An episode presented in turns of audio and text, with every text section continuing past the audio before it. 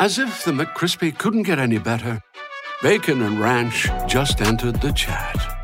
The Bacon Ranch McCrispy, available at participating McDonald's for a limited time. Ba-da-ba-ba-ba.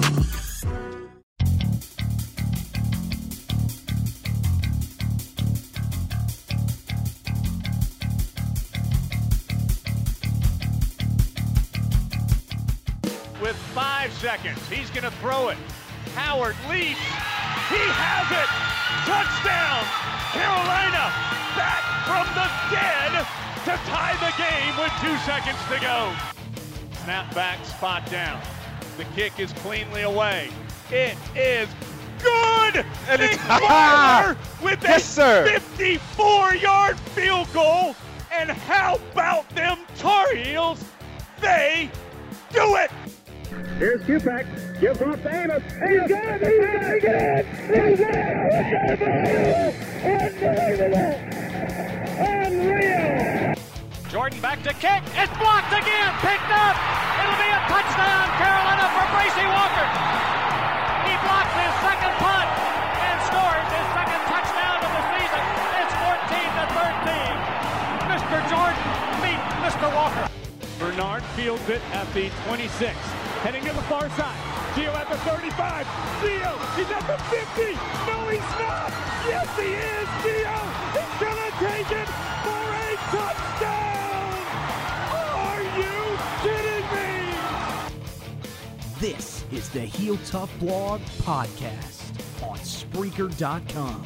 Welcome to the Heel Tough Blog Podcast 2018 season preview show. I'm Anthony Pagnotta. With the Tar Heel football season just two days away, we asked the journalists closest to the team five simple questions to help us get a feel for just how the team will be able to respond from last season. Starting us off will be one of the newer guys to the Tar Heel beat. As many of you know, News and Observer's Andrew Carter covered his last Carolina football game last fall.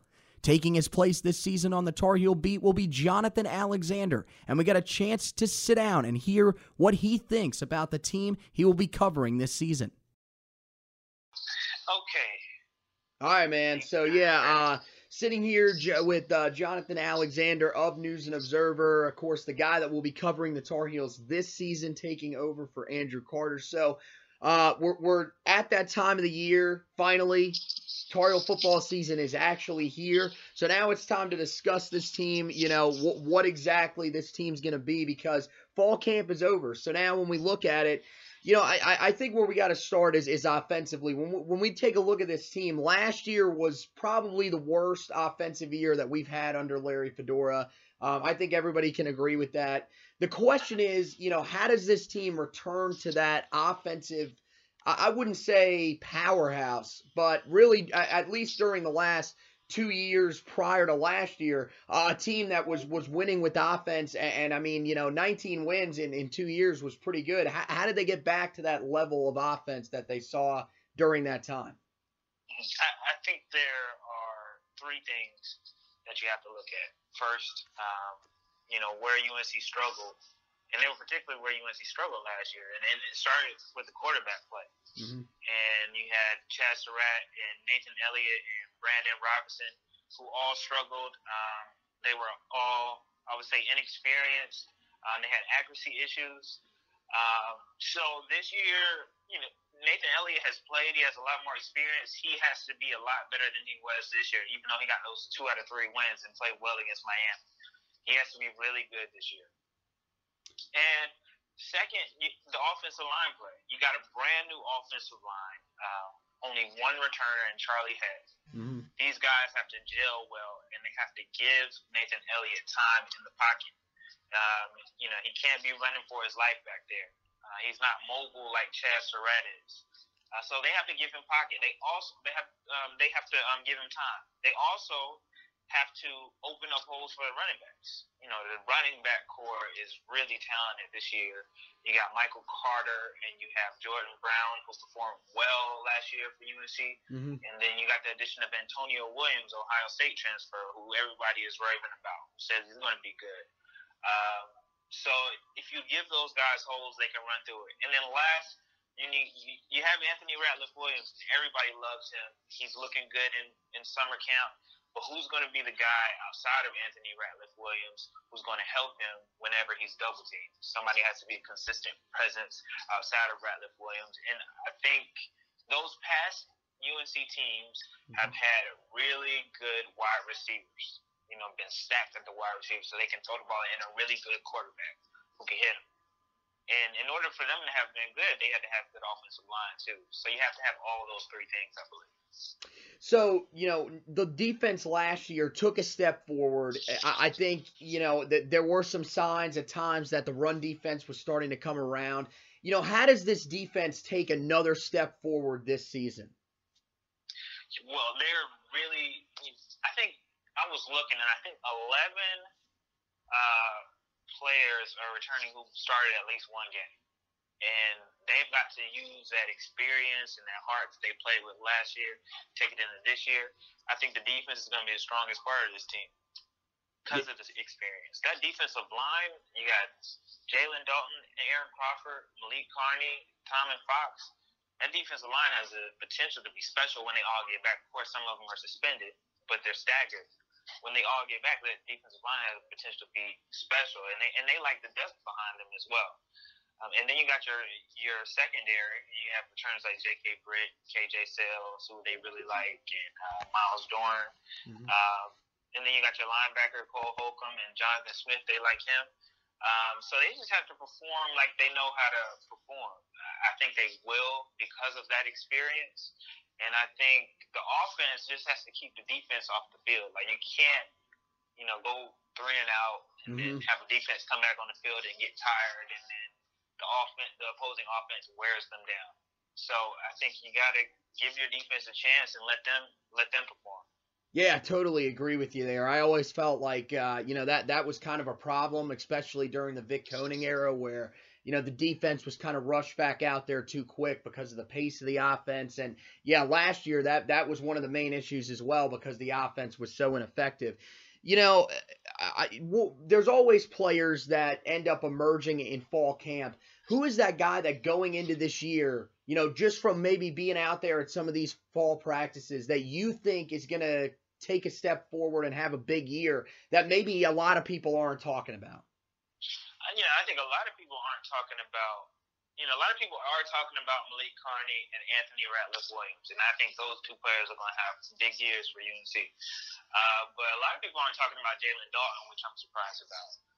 Jalen Dalton had about eight tackles for losses. He's a senior now, mm-hmm. huge guy, 6'6", 300 pounds. Had eight tackles for losses last year and three sacks. Uh, I can easily see him taking a step up and being a big factor. And I'm I'm really surprised that people haven't been talking about him really. Yeah, I mean, uh, I I think part of that may maybe because of the injury, but um, yeah, no, I I, I think uh, yeah, that's that's an interesting one. He was a guy that really in the snaps that he saw last year, he dealt with some injury issues and uh, also uh, you, you know had a couple of uh, of penalties that I, I think you know, a lot of people probably saw as one of the reasons why Strowbridge took over for him for a little while. But yeah, no. I, remember that. Yeah. Yeah, so I agree. I, I definitely agree that yeah, I think he's uh, one of those guys to definitely keep an eye on, and, and just about anybody on that defensive line is a great pick. So, um, sure. you know, what is your official record prediction as of right now for the Tar Heels? Like, if you had to look at that at that schedule, where where do you see them this this season? So I look down at the schedule. I haven't done my. Let me see my predictor. Um, and they have a pretty favorable home schedule. Mm-hmm. I think a lot of it depends on who's going to come out. But because of the uncertainty on offense, and I don't know how these suspensions will affect them, I'm seeing them going. Uh, I believe six and six. Okay. Um, they have the potential to do better depending on how these home games play out and, and if they can overcome these suspensions. But I'm I'm looking at about six and six. But I won't be surprised if they finish um, seven and five. Uh, I'll be a little surprised if they finish eight and four, but I won't be shocked. And and uh, and if, if things just go bad, I, you know they could finish even worse than six and six. But I'm to say six and six. Okay. Yeah, um, and then I mean the final question. I, I think this is you know the one that that ultimately a lot of people are going to be looking at when it when it comes to the you know season ending. Uh, oh, that, that's going to be the storyline. You know, is Larry Fedora the head coach of this team in 2019 when we start the season? Uh, I think it depends a lot on you know how well he does this year. I think his buyout is is, is pretty is pretty sizable. That they wouldn't want to do that unless he unless something happened with the program where they got in trouble and he just finished terribly and the public uh, it was just too much for the public where they would be calling for his firing. I don't see right now him being fired, but things can change quickly depending on the public perception. But as of right now, I don't see him uh, being fired. I don't think they'll be that bad this year, and I think he'll earn himself another year. All right, Jonathan Alexander of News and Observer. Thanks for coming on with us, man. This was fantastic, and uh, yeah, definitely, uh, you know, keep, keep up the work you guys are doing down there, and uh, you know, we'll, uh, we'll we'll hopefully talk to you sometime down the line. Okay. Definitely. Thanks for having me. All right, man.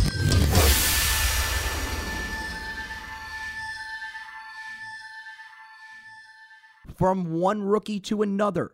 Chris Trenkle takes over for Chapel Fowler this season as the sports editor over at the Daily Tar Heel, and that means early in the year, much of his focus will be on the Tar Heel football team. Here's what he had to say when we spoke to him on Wednesday. Yeah, man. So thanks for uh, stepping on, and uh, yeah, now uh, we we can definitely uh, talk a little bit of Tar Heel football. Definitely excited um, to have you on. You know, uh, we we've had some uh, so some of the different guys on, and uh, you're one of the newer guys. So you know, talk first really quickly about you know the experience of being able to cover uh, the Tar Heel football team this season. Right. Um, you know, funnily enough, I was with Daily Tar Heel last year, but I didn't get an opportunity to cover to the team in person. Um, it's something that I'm really looking forward to for this year. I, it's been really interesting, you know, covering media availability, uh, covering the press conference following the announcement of the 13 guys that were suspended, excuse me, uh, suspended, um, and covering right after training camp. You know, the biggest thing for me, Anthony, is that this team has a lot of optimism. Uh, this is not the same group that was there last year. It's a very different mindset. Everybody's looking forward to just getting out there, starting out the gate fresh, getting a win. Um, so that that's something that's been really interesting to watch, I'd say. Yeah, I, I think that's uh, definitely something that the coaching staff has kind of been telling us. You know, Larry said it last night on uh, his show with uh, with Jones Angell on the Tar Heel Sports Network that you know he's never really seen a bunch that's come in this revved up for training camp and ready to go. So that's good to hear. You know that these guys are, are staying optimistic after a three and nine season that for most programs you know could be something that could you know deter these guys. Um, you know, I, I want to start by asking you uh, about the offensive side of the football. You know, last year was uh, it was easily the worst year offensively under Larry Fedora. And, you know, I, I, think that was in part because of injuries and consistencies on the offensive side of the football. But, you know, the question is, how did the, how does this team get back to being that type of offense that can win this team games? Maybe not as good as the 2015 offense or 16 offense, but just a unit that, you know, you can trust can get you enough points to maybe put you in a bowl game. Right. Well, the big thing for me is taking as much pressure as you can off of Nathan Elliott.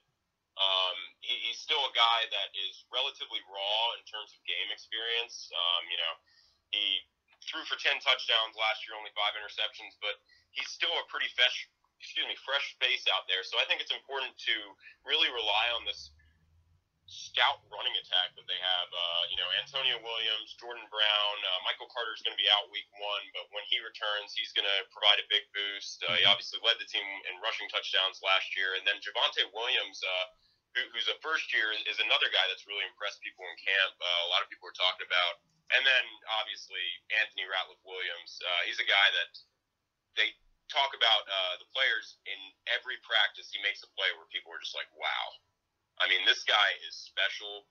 We saw it last year 35 catches, 630 yards, mm-hmm. you know, six receiving touchdowns. And I've talked to him a lot. Uh, I've talked to his his father. I've talked to his high school coach. I mean, this guy is hungry. He's ready to go out there and just you know prove it, improve his draft stock, and he's he's going to be a big part of this team's success. Um, you know, I think if if the team can just rely on the rushing attack, if they can rely on Anthony Ratliff Williams, you know, Dazz Newsome is going to have a, a big year, I think, uh, after a, a solid season last year. Uh, Beau Corrales, when he comes back from suspension, is going to be big too. Um, so just taking as much pressure off of Elliott, I think, is, is really key, especially early on. Something that should definitely help that is the fact that the defense might be the most talented that we've seen in Chapel Hill in a while. You know, they took a step forward, I think, overall as a unit last year. The defensive backfield, I think, may have taken a little bit of a step back, but I thought overall as a unit, they were a lot they, they were better than they were the year before. The question is, how do they take that next step forward this season? Yeah, you know, I, I think that's a, a good question. I think the biggest thing has to be uh, run defense. You know, I mean, the, the pass defense was not really bad at all last year. You know, you're only giving up uh, roughly you know under 250 yards a game, something like that. But when you're giving up over 200 yards a game on the on the ground, it really makes it tough. Uh, so I think the biggest thing is the linebacking core. Um, Dominique Ross and John Smith are two other guys that Fedora has harped on that have really played well, and obviously Cole Holcomb, uh, outside linebacker. You know that guy's led the team in tackles last season, uh, had 93. I think he could very well break that 100 threshold this season. Mm-hmm. Um, and then and then I one group I'm really interested in is is the secondary. Yeah, obviously you have KJ Sails back there. Patrice Rene is a guy that. Uh, a lot of the teammates talk about how talented he is if he can just put it all together on a consistent basis. Um, CJ Cottman has really stepped forward. I think they're expecting big things from him, potentially playing as as a nickelback. Uh, and and J.K. Britt and Myles Dorn, you know, at, at the safety positions are, are going to be really, really uh, solid. I think. You know, I think they'll uh, have improved from from last season. You know, obviously the biggest question mark is the defensive line, which was expected to be maybe the biggest strength on of the team. Uh, Jalen Dalton's been injured throughout camp. We'll see how much he plays on Saturday. Uh, the team does have Tomon Fox and Malik Carney uh, mm-hmm. for this week. So I think just moving forward, if, if guys can step up uh, with the absence of Aaron Crawford, Jeremiah Clark um, is, is one guy that, that uh, the teammates have been excited about. Allen Cater's another guy. So if these players can can step up too, you know, I mean, this this defense is has potential to be really solid. Yeah, um, you know, you look at the camp standouts, and as you said, you know, Anthony Ratliff Williams is a guy that is always getting talked about. Antonio Williams is a guy that we've seen up there a lot. Um, you know, who is the guy right now that you're kind of seeing? Maybe it's a guy that you've seen when you've been out there, or maybe it's a guy that some of these other players are talking about that really the media is, is not really talking about a ton that you think will be a household name by the end of the season. Well, that's that, that's a very good question. Um, I think one guy who, at least early on, could really impress some people is Javonte Williams, uh, mm-hmm. the first year running back. But you know, somebody else who I know Dazz Newsome's getting some attention, but I I think he should be getting even more attention than he is. I mean, this guy really, really could be good this year. Uh, you know, as a possession receiver, as a guy that can get a lot of first downs for this team. I think by the time the season is done, uh, he and Anthony Ratliff Williams will, will definitely be one of the better one-two punches for receiver in the ACC. Um, and once Corrales comes back, it also just takes some attention away from from Newsome. Uh, but I, I really expect big things from him, and I, uh, based on what you know I've, I've heard from Anthony Ratliff Williams, he's he's impressed too. Uh, I think that's a that's a big sign as we sit just a few days away from the season, I don't know if you're uh, one of those guys that likes to give record predictions or not. Um, but if it, you know, if you had to, what would you say at this point you foresee the record being for the Tar Heels this season? Right. Well, uh, you know, I, I, think predictions are a lot of fun. and they usually make me look bad, but I, uh, I they make us all look bad. So yeah, right. I don't see any reason why this team doesn't get to a bowl game this year. Okay. I think I think seven and five or six and six is uh, is definitely attainable. Mm-hmm. You know, eight wins might be stretching it, but look, they, they have consistent play right now under quarterback, really good running backs. The offensive line is a little bit better than I think people are giving it credit for because it is less experienced. But you have one of the top playmakers in the ACC and ARW. Um, the guy is is is so talented, and then defensively, I think that the defense will, will give a lot of help for this team. You know what's what's going to I think really dictate the path of this season is how the team plays against Cal. Not necessarily going out there and you know making it a must-win game, but you want to just see the team going out there playing well and at least making it a really close game, which you know I think can, is definitely possible. I think the team could potentially win the game, and I know they've they've really been looking forward to this game. I mean, they've been talking about it all camp. So you've got the team making a bowl game, six and six or seven and five. So the question is, when we start the 2019 season, basically when we're sitting in the same spot that we're sitting today, do you think that Larry Fedora is the head coach of the North Carolina Tar Heels? Yes, I think Larry Fedora will be the head coach of the North Carolina Tar Heels. I know he's ruffled some feathers with his CTE comments, um, but Bubba Cunningham likes Larry Fedora. It's it's his guy. Uh, he got a big extension. It's it would be a sixteen million dollar buyout for the university to uh, you know, fire him. Um, and and you know, I think especially if the team makes a bowl game this year, I think people can forget a lot from last season with all the injuries that the team had and, and so forth. But he's got a, a really good recruiting class coming in. It's top 25, and I think people are willing to to see what happens this year, and I see the year going at least decently well. I think Fedora will keep his job going into next season. All right, Chris Trenkle of the Daily Tar Heel. Uh, tell them where they can follow you at, man. You're a little bit new, so uh, yeah, let's get some of those followers for you. Right, absolutely. Uh, so you can follow me on Twitter at Chris Trenkle two. So that's C H R I S T R E N K L E two. And you can also find us on Daily Tar Heel. We have our football preview coming out on Friday. We're very excited about it. We've got a lot of positional breakdowns. I've got an Anthony Ratliff Williams feature that it's a really touching story. I think you know I've spent a lot of time talking with him, his dad, his his high school coach Brian Hales. I'm really looking forward to it. But mm-hmm. I really appreciate you having me on, Anthony. I'm happy to come on uh, anytime. All right, man. Hey, great to hear. Yeah, we'll definitely have to have you on back down the line. And yeah, thanks for uh for finding some time for us. I know you uh you, you know you're a busy man, so uh, keep it up. And uh, yeah, I'm, I'm I know you're looking forward to uh, this season. So uh, we'll we'll definitely be in touch. All right, man. All right, sounds good. Take care, man. All right, you too.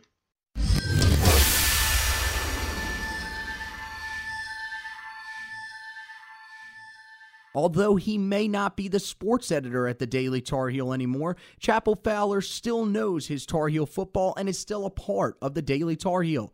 Tuesday gave us a chance to sit down and chat with him about how he thinks the 2018 season will go for the Tar Heels. Chapel Fowler of Tar of the uh, Daily Tar Heel checking in with us guys for the yes, uh, season preview. Yeah, I'm doing well, man. Uh, how about you, man?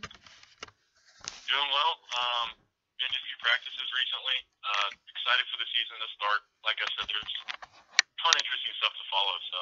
Oh yeah, for sure. Yeah, big big season of storylines. Um, I know. Uh, were, were you at the uh, the press conference yesterday uh, that Coach Fedora held? Uh, I was not, but I did keep up with it. I had class, but I saw basically everything that happened there. Yeah, I mean, uh, I I think to this point, what seems to be the most interesting thing that's I guess come out of that, maybe not not necessarily directly come out of it, is that we still don't have a depth chart at the moment. You know, do you do you think there's a specific reason why maybe we don't have one released at this point? Yeah, um, so I, I noticed that. I saw some tweets about that. Um, so I remember last year at the start of the year there was a press there was a depth chart, sorry, but um it really did not update over the first like three weeks or so. Like I think the beginning depth chart last year had like Chazz and Nathan and Brandon Harris all listed as starting quarterback, like you said, right. Chazz Surratt or Nathan Elliott or Brandon Harris. So it was a depth chart, but a lot of those spots had that or, and I noticed that it wasn't really being updated like week by week. Um, so I just I don't really think much of that that it wasn't available in week one. Um, it just like doesn't seem like it's something that they really keep up with too much in terms of like updating it week by week. So I don't think that's like a big like secrecy thing or anything.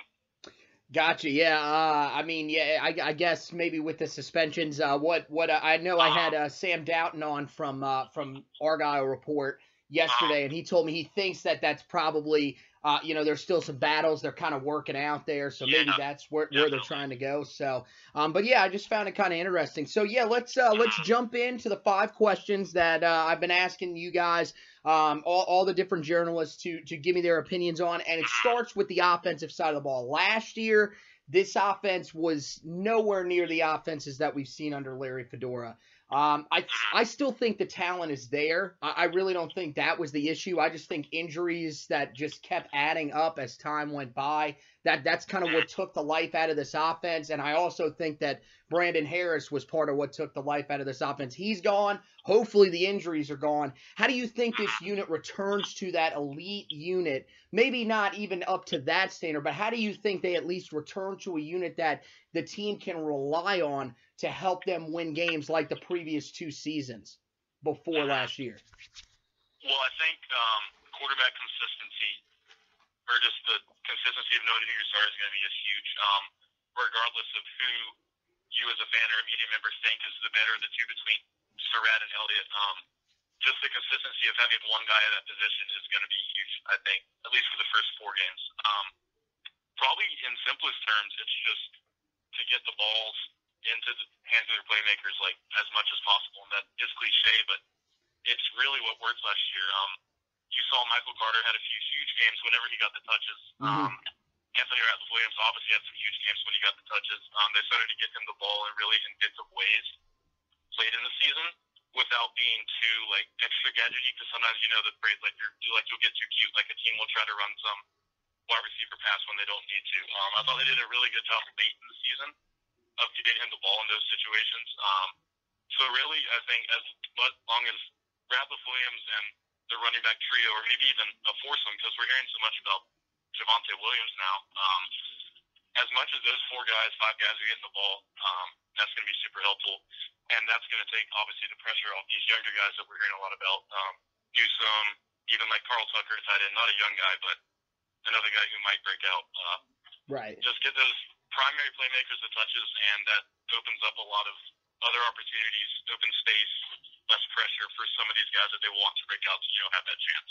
Yeah, you mentioned two guys right there that I, I really think could have breakout years. You know, Dazz Newsome, we saw him in the game against Louisville mm-hmm. last year, and then he kind of just never really reappeared on that same type of stage. And then Carl Tucker, man, he's just had he's had so many bad breaks with injuries. I mean, he's mm-hmm. shown that he can do what is necessary. And I think he's probably the best, the, the most consistent threat receiving wise. I think Fritts is really more that red zone guy where Tucker can kind of do everything all over the field. But yeah, um, that that is interesting for sure. Now looking at the defensive side of the ball, you know, last year they seemed to take a good step in the right direction. I, I, I don't know how much of a step that really was, but to me, th- there was it was improved from what we have seen. This year, we return a lot of that talent. There were some injuries there that got some guys some experience, and they are really, really excited about the guys that they brought in as freshmen. So, you know, as of right now, what do you think this defense has to do to take that next step and potentially be that group that can win this team some games in crucial moments? Uh, yeah, so I'm actually doing like a preview on the secondary for like our football preview, and mm-hmm. so I'm looking at the stats from like the last three years, let's say, of their pass defense, and I think it's pretty easy to forget, but in that eight and five season, they were, I think, first in the nation in touchdowns allowed per game. Passing wise, I think they only allowed like 0.8. Uh, their passing yardage was eight or something like that, and then the year before that, the ACC championship appearance year, it was somewhere in like the 12th for pass defense, and this past year, that kind of took a step back. I think they were in like the 60s, but that's still somewhat comfortably like your upper half of right. uh, the FBS spectrum. So last year was the run defense that really um, that was where the yardage was given up. Their averages were in the hundreds for that, like is where they ranked. Um, so yeah, run defense of the two, I guess that's the more pressing issue. And to make that happen, uh, there's a defensive line that's obviously mm-hmm. was deep, but now is less deep with suspensions, injury to Crawford and everything. Um, so the onus really falls on the replacements in that group and maybe more consistency at the linebacking position. Uh, obviously Holcomb has a lot of experience there, but maybe this is a year where John Smith, in like a full-on starting position, unlike last year, Mhm. has a chance to solidify himself. And um, Right. Fedora mentioned a few young guys, I think like Gimmel and Flint, that could make uh, contributions there too. So I think really just uh, team effort by the linebackers and the defensive line. To Yeah. To shore up that run defense, and that obviously helps pass defense and vice versa. Yeah, I agree. Um, I think yeah, you you are definitely right about that, and I think that is something that people do need to realize. Why while I think the overall defense was a little bit better last year, the passing defense did have their struggles, especially early in the season. And Yeah. yeah, I think I, I think you're right though, and I I really likes a lot of these. Uh, to me, the true freshmen that they bring in in that group, from what I'm hearing, they're going to have a massive impact. Like they're saying right now, Trey Morrison could potentially start at the nickel corner, which means he would beat out a guy that started there last year in Myles Wolfolk. That that that's really good. People need to understand that. And then uh, Bryson Richardson was was getting raved about for a, a while. Um, I, you know, you look at some other guys that are probably going to have some impacts, like C.J. Cotman, who is battling Patrice Rene. So I, I'm I'm I'm encouraged by that secondary. And then yeah, on the defensive line, there will be some guys out, but with the staggered suspensions, I I think they I think they might be okay. The biggest person that returns, maybe on the entire team now, that people have to realize, uh, you know, going in, this is important that we bring him back is Tyler Powell because he can play both D end and D tackle. He, you know, he's done both, and for now, they're probably going to have to move him back inside to D tackle with the injury to Crawford. So, um, but yeah, no, I think you're right. This this defense just, you know, it, it starts up front, and and that's going to be the key. Getting pressure on the quarterback and and being able to be in the backfield on running downs is going to be important. So, you know, every year there's these breakout guys that everybody wants to talk about. There's, uh, I mean, th- this year, some of the names that, that have come to mind are, you know, of course, Nathan Elliott with how he's performed in practice, um, as well as Antonio Williams. Who are who, who's the guy right now that you don't think anyone's really talking about, but that he could really sneak up on people and, and have a really good season and become that that name that everybody knows by the end of the year? hmm Yeah, that's a good question. Um, so some of the things that we've started to do in practice, just like obviously because we can't see the scrimmages, we just take the time to ask whoever we talk to, like who stood out to you and get their point of view. Um, Mhm. So as I'm talking to everybody for this secondary story, um, both Myles Dorn and KJ Sails are mentioning C.J. Cotman. Um, Okay. and he is in competition for the two spot with Patrice Rene. Um, it seems like Patrice has the upper hand in that battle, but um, they're both saying great things about him. And you know, of course, quarterbacks are always rotating. Um, I'm not sure if he can play nickel or not, but uh, I just never heard his name come up before. And the fact that those two like important good starters were mentioning his name along with Patrice Rene at competition, the two spot, and saying that really any of those guys could step in and play for them. Um, that was just a name that stood out to me because I hadn't thought of it, but they obviously think really highly of him. Yeah, well, I mean that's that's definitely good to hear, and uh, yeah, I thought last year, you know, he he was a little bit of a special teams contributor, but not massive. So I, I think yeah, there's a real chance he could take a step forward. So if you look right now, heading into the season, you know, I don't know if you're that type of guy that likes to do the you know predictions, the record predictions, but if you had to guess, what would be that that win total that you think this team is is gonna be at? it, when the season comes to an end. Well, I'll start off by saying my record predictions are always horrible. Uh, Yeah.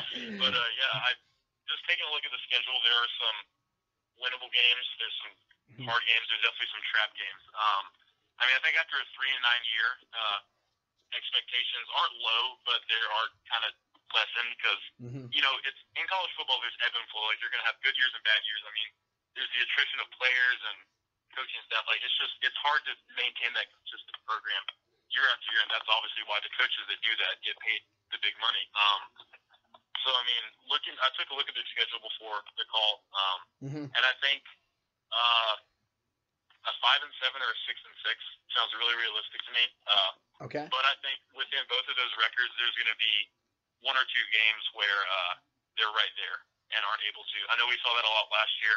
It's something that they talked about a lot at ACC kickoff and through the camp, finishing those games. And I think that's something that might take another year of ironing out. But uh, that five and seven or six and six could easily become a seven and five uh, if they're able to pull out a few of those.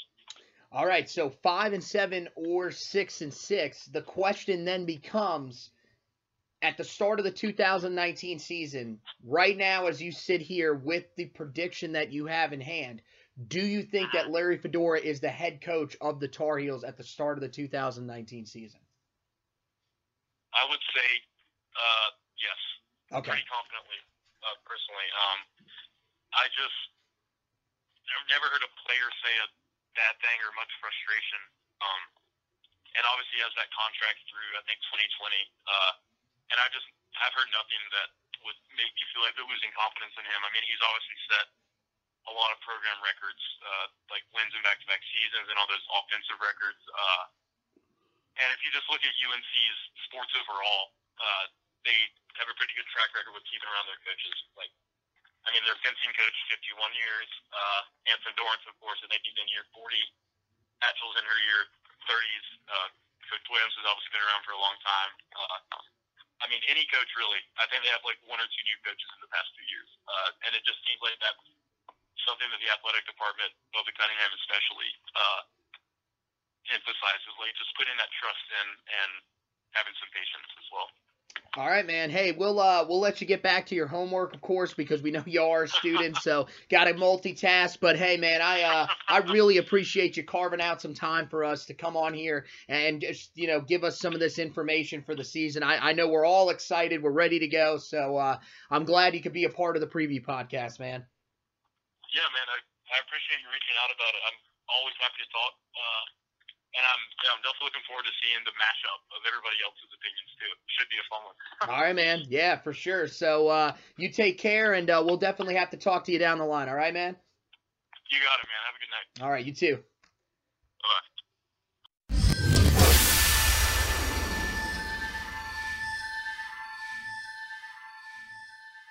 Rookie status might be a bit offensive to Sam Doughton of the Argyle Report. Although he may be new to the Tar Heel football beat, Sam has jumped right in and quickly become one of the top follows when it comes to Tar Heel football. We sat down with him on Monday to get his take on the Heels' upcoming season. Uh, yeah, so I thought, you know, definitely, you know, g- great to have you back on, man. You do such Oh, a, absolutely. such a great job. Yeah, over at the, uh, uh, you know, over at uh, Argyle Report. So I mean, yeah, dude, uh, had to get you back on, and you know, you you went out there. You, today was the first press conference from Larry. You know, just starting out, um, little off script. You know, what what was the biggest thing that you kind of took away from today's press conference, if if anything? Well, yeah, it was an interesting presser because normally when we go in, there's like the you know stack of game notes that we picked up, and today everyone picked it up and immediately flipped to try to find you know the two deep, and the two deep was not in the list yet. And you know, Coach Larry Larry on the podium today said that you know it's not quite he's not quite done with it yet. Basically, he's still got to decide a couple a couple battles. I think that right guard battle, Billy Ross and William Barnes is one of them, and you know a couple of the, the backup battles as well. You know, get that coveted two deep spot. You know, particularly backup quarterbacks one. A lot of people have a lot of questions on. He just had you know he's got to spend the last couple days of practice to figure it out before they head out west. Um, but you know, it's it's an interesting position he's in because of all the you know suspensions and other things, and players are getting hurt right now early on in the season. We got a chance to see a lot of freshmen play, and so I think that's you know exciting on one end, maybe a little bit of concern on the other. Um, but you know, they're they're in a good they're in a good spot mentally right now, and it was sort of just you know, the coaches are feeling things out, and the the media is feeling things out right now, and sort of nobody really entirely knows what to expect for this team. And I think that's going to be something that's going to be a constant theme going on. So there's there's so many variables with this where this season could be really good or it could be really bad again. And we don't really know how it's going to go until they play on the field. Well, yeah, let's find out what you think about this team. So it it starts with the offense. Last year, the worst offense that they've had under Larry Fedora by a large margin. And now this year, you know, some of the same pieces, but there are also some new guys that have really stepped up so far in spring and fall camp. You know, what does this team have to do to get back to that dynamic type of offense that they had the two, two seasons prior to last year? So for me, I think it's all about consistency. I think the main reason the offense struggled to click a while last year is there were just so many parts moving in and out due to all the injuries. Injuries on the offensive line, injuries out wide at wide receiver. You know, and the, you know, running back was pretty stable, I guess, but quarterback was constantly switching in and out, mm-hmm. and so nobody had any time to really find rhythm as a unit, which is such a big deal in the type of offense you know Coach Fedora runs, the no huddle spread. Um, you know, they do a lot of quick fire plays, a lot of, you know, quick reads and go and everything else. And so, you know, just getting that consistency, getting a set of 11, 12, 13 guys that you're going to have in there almost every single play and, you know, being able to go as quick as you possibly can, that's going to be a big deal. And I, you know, I think assuming, you know, people can stay healthy, you know, you're going to see that, see them getting back to it. And I, you know, I, I'm pretty optimistic. I think Nathan Elliott showed a lot of promise towards the end of the season last year and is only going to get better now that he has a more consistent group on the side. They got tons of talent out, out on the wings with the wide receiver spots, and they got, you know, two great options with Brandon Fritts and Carl Tucker at tight end. Mm-hmm. They got, you know, three or four great running back options. So I mean, they got they got enough talent to execute everywhere. It's just a matter of, you know, there being enough reps with everyone around for them to, you know, feel comfortable with one another it may also help that the defense is in a pretty good spot. You know, they took a step last year. What do they have to do to take that next step this year?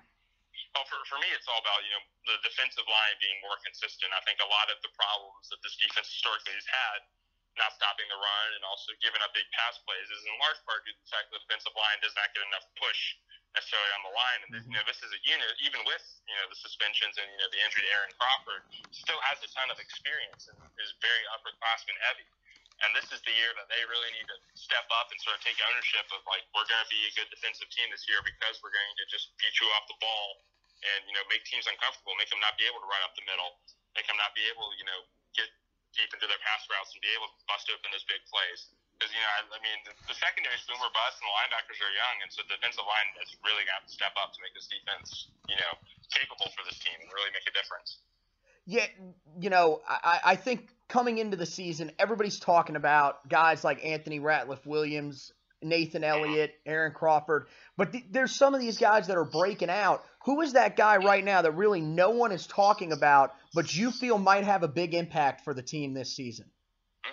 I mean, a couple things. On sort of an off the beaten trail path, I think William Sweet, the offensive tackle, really has a chance to do something special. He's redshirt junior. Mm-hmm. He's been biding his time in the program for quite some time, but you know he's got that size to be you know the elite player, the elite tackle that this offense needs. And I think he's going to finally have the chance to show what he can do completely healed back from the injury last year and really get a chance to shine on the offensive line. I think people are going to be very impressed with him overall. And sort of a more skill position thing, something that most people have been. I think everyone needs to keep an eye on Javonte Williams. Um, he's been mm-hmm. getting a lot of praise from the coaching staff and other players about what he's doing as a true freshman. And with Michael Carter out early on this season, you're you're going to get a chance to see him play with Antonio and Jordan Brown. And I, I suspect that he will get a chance to really show what he can do. I've been really encouraged by what I've heard about him, and you know I saw his tape coming out of one of the smaller schools that you know we you, you can recruit from in Wallace Rose Hill, uh, which was a one A school that kind of moved up to a two A I think two years ago. So yeah, that's impressive that he's coming and, and made such a great impact early on. That's great to hear. So what do you think right now, if you had to make a prediction, what would be your official record prediction for this year's team? Had to break out the, the schedule itself to make sure I didn't second guess myself. So I'll just go through game by game. Okay. Um, I think uh, I think the originally at Cal was a toss up with the suspensions. I, mm-hmm. I think it's probably a loss. Okay. Um, at ECU, I think it's probably a win even with the suspensions because I think ECU is just terrible and Scotty Montgomery will be out before like the sixth game this season. You can record that down. Um, defending national champs UCF, I think was probably a toss up with suspensions. I think there's also probably a loss. Okay. And I think we probably beat Pitt at home because we'll have mm-hmm. you know mm-hmm. enough people back by that point. Um, at Miami, probably a loss. At Virginia Tech, probably. Oh, excuse me, Virginia Tech at home, probably a loss. Um, having beaten Syracuse on the road, beating Georgia Tech at home, uh, losing to Duke on the road, beating Western, and then losing to State. So it goes out to five and seven, which seems low, but I think if you know if they, if they didn't have multiple players suspended early on. It could easily be seven and five, and even in those games, I think a lot of the games that they, I think they might lose are toss-ups. Like I think Duke on the road is probably a toss-up. Mhm. I think you know Virginia Tech at home, you know, is going to be a close one. Cal is going to be a close one. UCF at home is going to be a close one. So there's there's a path to nine and three and a really solid bounce back season, but there's also a path to you know three and nine or four and eight or something you know not good at all. And it's really just going to come down to execution and also you know how the other teams in the conference are doing because it's just a really jumbled coastal behind Miami right now. Yeah, I, I I think you know you're you're 100% right, and you're kind of along those same lines as everybody else. That opening to the season is extremely important, and right now I think in order to make a bowl game, three and one is kind of where you want to be. You can be two and two, but then you're going to mm-hmm. put a little bit of pressure on you. So yeah, I kind of agree. Now here's the big question: You said they're five and seven. Do you think that Larry Fedora then is the head coach of the team in 2019? Mm-hmm. Well, yeah, I was I was chatting with uh, Patrick James at Go Heels for the presser today, and, he, and I pointed out, you know, Coach Fedora is entering year seven, and there's only been three Tar Heel coaches to ever make it ten years. I'm going to Wikipedia that real quick Right. um, to double check on that. But you know, just sort of talk, while I'm looking that up, talking through that, like it's you know, you know, people don't stick around here for a long time for whatever reason. Right. Um, and you know, some some of it's you know people move on to quote unquote bigger jobs like Mack Brown. of um, course. yes. hmm Yeah, but but also you know historically success has never been long lived here, which I think is unfortunate. Um, yeah, let's see. Looking at this, um, uh, Bill Dooley made it ten years, sixty-seven to seventy-seven. Mhm. Um, Mack Brown made it nine. Uh, Dick Crum made it nine. So yeah, yeah I mean, like, Fedora's getting close to that number, but I think if he goes five and seven this year, I don't think he'll be around next year. And I'll tell you that right now. I think he very easily could be here next year if he, you know, goes seven and six, counting that bowl win or whatever. And you know, people are gonna be like, oh, well, he had the injuries, and you know, this year, you know, he's getting back to it and had those suspensions to deal with. Right. But it's it's gonna be tough for him, and he's gonna have to win a lot of those toss-up games, which you know may or may not come down to coaching. And you know, he was talking today. You know, one of the one or his last question the press conference today was, "Is he preparing for the season any different now after going three and nine? And his answer was, he pretty much wasn't. He's always the same nervous wreck he had before every season. Um, but you know, he's got to win these toss-up games to get in there. And I think, based on my, you know, very still it still feels too early prediction for the season, um, I think he probably won't be here. Um, which is, you know, puts puts the program in an interesting spot, given that you know some there's been so much turnover in coaching. There's only three coaches in the ACC that have been at their schools longer than Larry Fedora. I think it's Right. Dabo Swinney, um, David Cutcliffe, and God, who's the third one? Uh, oh, Paul Johnson over at Georgia Tech. Oh, that's right. Yeah. Yeah, so those are the only three coaches in the ACC that have been at their schools longer than Larry Fedora has, which is kind of remarkable to think about because at least for me, it feels like Coach Fedora just got here. Right. Um, in some ways. I I But, would You know, I, I I feel like Steve Addazio's been at Boston College for a little while too, though. yeah, no, Ad- Addazio's I think even with them. I think they There you go. Yeah. Yeah, Okay. Maybe that's what it is. But yeah, you're you're Yeah. right, and I you know I agree hundred percent. I think uh, really what what last year did that kind of balanced out that eleven and three year.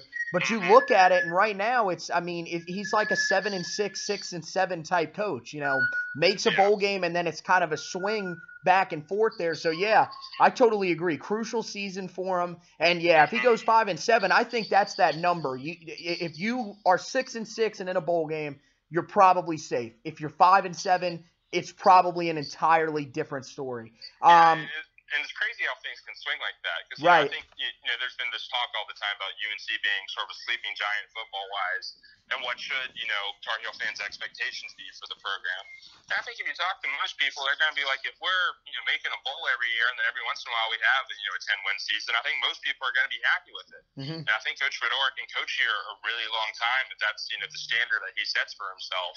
But you know th- this is really a make or break year to get back into that rhythm necessarily. Um, and you know I think you there's a lot of factors that go into that. but you know he you know he hasn't done himself some of the favors in the off season with just various you know different things from the CTE stuff to Right. um, other things there. But I don't know. He seemed comfortable. He didn't seem any different than the past right now, and you know I, he's got a good chance to make a good statement here on the road to Berkeley this week. So I'm, I'm looking forward to seeing how the team turns out. Yeah, you're right. I, I think you know I, probably coming off of last year in the immediate aftermath when the season was over, I would have probably said back in December he could. Yeah, I, I think he could probably survive another five and seven, maybe even four and eight. It would have been close. But with the struggles on the recruiting trail, I mean, right now you look at the class; it's ranked 64th in the entire country, 13th in the ACC, and you've only got 11 commits in the entire class you're getting beat in your home state, not only by NC State and Duke, you're getting beat by Wake Forest and ECU. And then, yeah, you mentioned, you know, the, the comments that he made. I think that really just, that made his margin for error pretty much zero. So it's put him in a tough spot. But yeah, I agree. I mean, you know, it's amazing to think that really, I mean, you go back and I would say probably the the Virginia Tech game when we played them during the hurricane that rolled in. Before that, I, I, mean, you think about where his job security was. He was probably one of the safest coaches in the entire country. Mm-hmm. And 100%. and now, you know, we're we're a bad year away from having a new coach. So it's amazing. Um, you yeah. So do, do you mind really quick? I uh, if he does end up getting fired, who are some of those names that you would immediately kind of throw out there on the table um, to try to go after? I mean, I don't know. That's I think Scott Satterfield at App State is an interesting okay. figure. Mm-hmm. Um, and you know, he's been extremely consistent at App, winning oh, yeah. know, ten games every year, pretty much. And I mean, obviously he's in the Sun Belt, but you know, he made the bump up from FCS to FBS with them, and they've been as successful as any you know group of five program in the country in that time. You know, maybe not necessarily that you know big time experience we might be looking for for UNC, but he does recruit the state well. He knows all the you know North Carolina connections and can you know swip over to that Tennessee side a little bit. So I, I think he'd be an interesting figure to look at. I'm not. I don't necessarily think they would look that way. I don't think that's necessarily the way Bubba Cunningham would operate the coaching search process. But you know, I think if I were running it, he'd be my first pick. Um, All right. And you know, be, and beyond that, you know, I, I kind of like to see you know somebody like a Lane Kiffin or something like that, assuming Florida Atlantic does well again this year. Right. You know, we're, we're there's nothing that says we you know, UNC football maybe to make that jump into being, you know, one of the best programs in the country that people think it has the potential to be, um, might need to go outside the box a little bit and do something a little less conventional. But you know, I think perhaps maybe a defensive minded coach wouldn't be bad either after you know the defensive struggles for you know all but one year basically in the Fedora era, and even that year wasn't that great. Right. Um, but yeah, no, it's really really strange um, in a lot of ways. And I so those are just a couple names. I haven't thought too much about it because obviously there's still a lot to look at. Yeah, now right. and I'm looking back at that 2016 season. And I'd say that turning point was probably the loss on the road to Duke. Um, because we, the UNC True. got blown out against Virginia Tech, but you sort of chalk that to the Hurricane. Then they beat Miami on the road, beat Virginia, beat Georgia Tech. You know, pretty pretty handily in those last two games. And you go and lay an egg on the road to your biggest rival on a Friday night. Yep. And then come back and lose the state at home and lose in the Sun Bowl by two points. And you know, a season that could have very easily ended with you in the top ten, you end up unranked. Um, you know, that that's a tough draw. You go from I mean, that season could very easily have been, you know, ten and three or eleven and two or something. And you might be fighting for the Coastal Division Championship again. And then all of a sudden you're eight and five and you lose Mitch Trubisky and then the next season everyone gets hurt and you get three and nine, and your seat's feeling pretty hot right now. But the good news for him is that he's got a bunch of winnable games on his schedule. So if he wins those games, he's in good shape. Right. So I mean, it's not like he's got an impossible task ahead of him. It's very achievable for him. So that's you know that's that's for Tar fans, for you know Fedora fans. If you like him a lot, that's a good thing to see.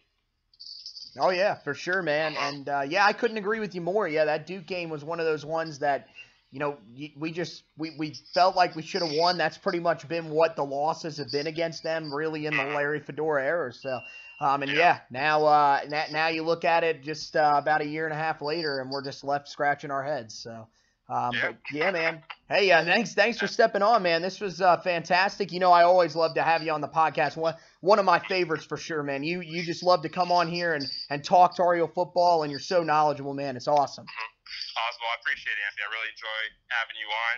Um, if anyone else would like to follow me as the season gets underway, uh, my Twitter is at SJ Doughton, D O U G H T O N. And you can follow Argyle Report. We'll have a couple other writers subbing in and out along with me on the football beat. And Argyle Report is at Argyle Report. If you want to read our stuff, you can go argylereport.com. We have a couple women's soccer stories up, a couple volleyball stories up for those of you that like Olympic sports as well. We'll be do we do coverage of that and stuff as well. But thanks for having me on, Anthony. I appreciate this, and I can't wait to hear the season preview with everyone else when it comes out. Yeah, man. Hey, uh, thank you. Yeah, and thanks for stepping on with us. And uh, we'll definitely have to have you on throughout the season to come on and talk about what's going on with the Tar Heels as well, man. Mm-hmm. Absolutely. Have a good one. All right, you too, man.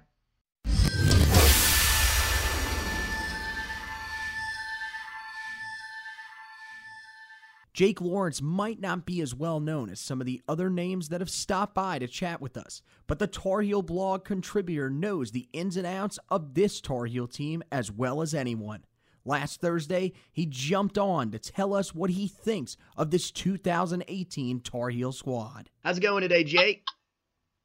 Hey, man, what's up? Hey, so uh, yeah, um, you know, first I want to start by saying, hey, man, uh, I love the stuff you do. Uh, the blog is fantastic; it's a great read, and I think uh, any anybody that's a Tar Heel fan definitely, you know, needs to invest a little bit of time and read some of this stuff that you guys are putting out over there because it's uh, it's fantastic stuff, man. Hey, man, I appreciate it. It, uh, I guess I've been doing it now for just over, I think over two years now.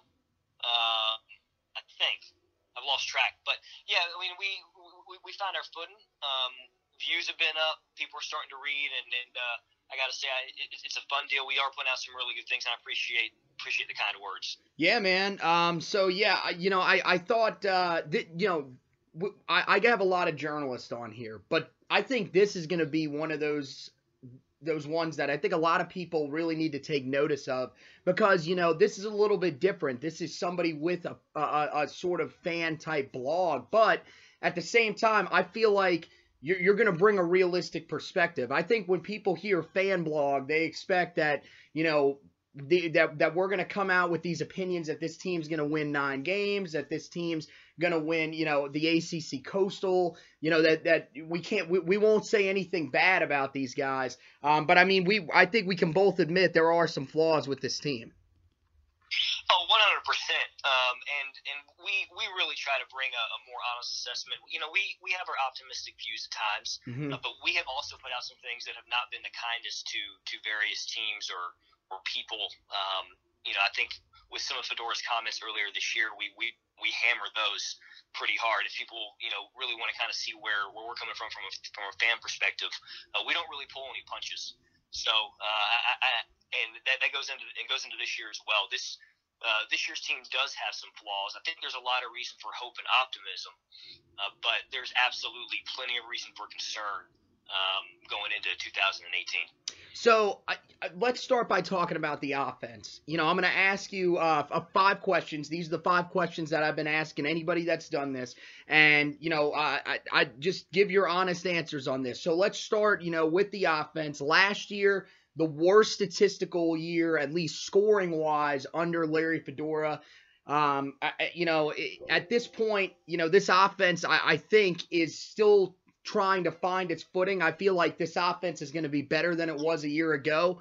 But the thing that, you know, you kind of have to wonder is what has to happen for this offense to get back to that level that they were at two years ago, or especially, I think what people really want is where they were at back in 2015. Yeah, I think I think the first two things that come to mind is they cannot turn the ball over and they have to extend their drives. Um, Last year's, especially on third down, last year's conversion rate was abysmal, um, especially compared to kind of what it has been in years past. Uh, they have got to find a way to stay on the field uh, and put themselves in position to score. Even if it's just a couple field goals, there were some empty possessions last year that, that would have made a difference in some close games um, or closer games when people may may may remember. Uh, but uh, and then at the quarterback position, Nathan Elliott can come in and just hold on to the football, make the right decisions. Uh, you don't need to be explosive plays every time down the field, but you got to be able to, to to eat a little bit of clock and at least at least keep the ball moving to get some momentum going uh, to kind of keep everyone invested. I like what you said about third down. I mean, last year I remember seeing the stat after the season was over that our average third down was third and seven. That, that just can't happen again. I mean, that's not going to set you up for success, and that's going to force a bat, you know, a quarterback position that last year was struggling to to throw the ball more. That's kind of where we saw our struggles, especially in games like Notre Dame and Georgia Tech, where we didn't end up scoring uh, as much as we would have liked to. This year, yeah, I kind of agree with you, and I hope that the running game is going to be up to par to be able to keep us there. That offensive line is going to be a little more disciplined to avoid penalties that will set us back. So um, I totally agree. Now, looking at the defense, you know, they took a step forward last year. I think there's a little bit of optimism to be had with this defense. The thing is, what do they have to do to take that next step this season?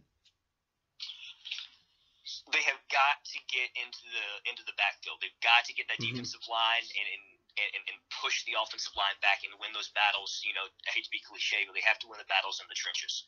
Um, the reason they have struggled against the run and the reason they have struggled against those, you know, the drag routes across the middle and, mm-hmm. and the wheel routes, they're they're not getting the pressure to force the quarterback into a bad into a bad uh, decision or or disrupt timing uh, and make them uncomfortable. Um, and I think that's where it starts. You know, they've they've had they've had decent uh, secondary performances the past few years. Uh, they've had some good talent back there. Uh, mm-hmm. Of course, you know MJ Stewart uh, is the one remember second round draft pick uh, last year.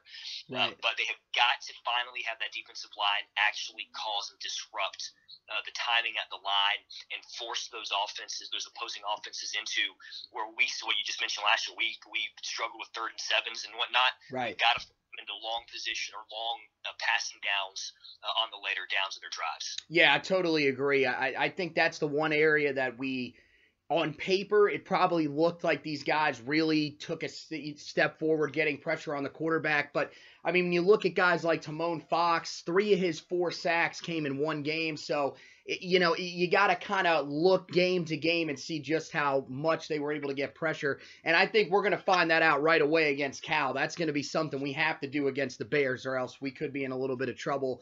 We know they're going to stand back there and they like to throw the football, so that's that's crucial out of the gate my we all know that there are these breakout players every single year.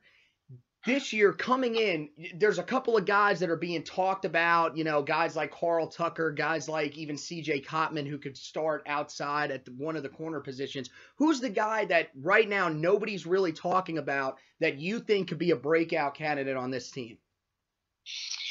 That's really good because it feels like everyone's talked about at some point or another. Um, I'm going to go with Thomas Jackson, though, and I don't know if breakout gotcha. is the right word, mm-hmm. but as a fifth year senior, last year he was supposed to kind of be that safety blanket with Austin Proehl um, mm-hmm. in the uh, on the in the slot. I think you bring some of his experience back and his ability to, to run routes and kind of valve across the middle or kind of on a quick out. That opens up the field for everybody else. So I don't know if he's necessarily going to put up the stats per se, but he definitely has the experience within that within that system. And when you're looking at all of the weapons that come back, and yeah, everyone got experience last year. Nathan Elliott's going to have to have someone he can rely on. He's going to have someone who knows that offense cold. And I think Thomas Jackson is the guy that you can look at being solid week in and week out, and is going to be a safety blanket as the year goes on. Yeah, I, I, really like Thomas Jackson. I thought he had a good start to last year. Uh, you know, seven he had seven receptions, but two of them were for touchdowns last year. So he did get off to a good start before he got hurt against Old Dominion. So yeah, that's a good one. That's one that no one's really talking about. Everybody's kind of sticking really on the defensive side of the ball. So that's that's definitely an interesting one. I really like that. Um, so right now, sitting here today, what is your official record prediction for this team? If you had to look at that schedule and kind of narrow it down, what what do you have us at right now?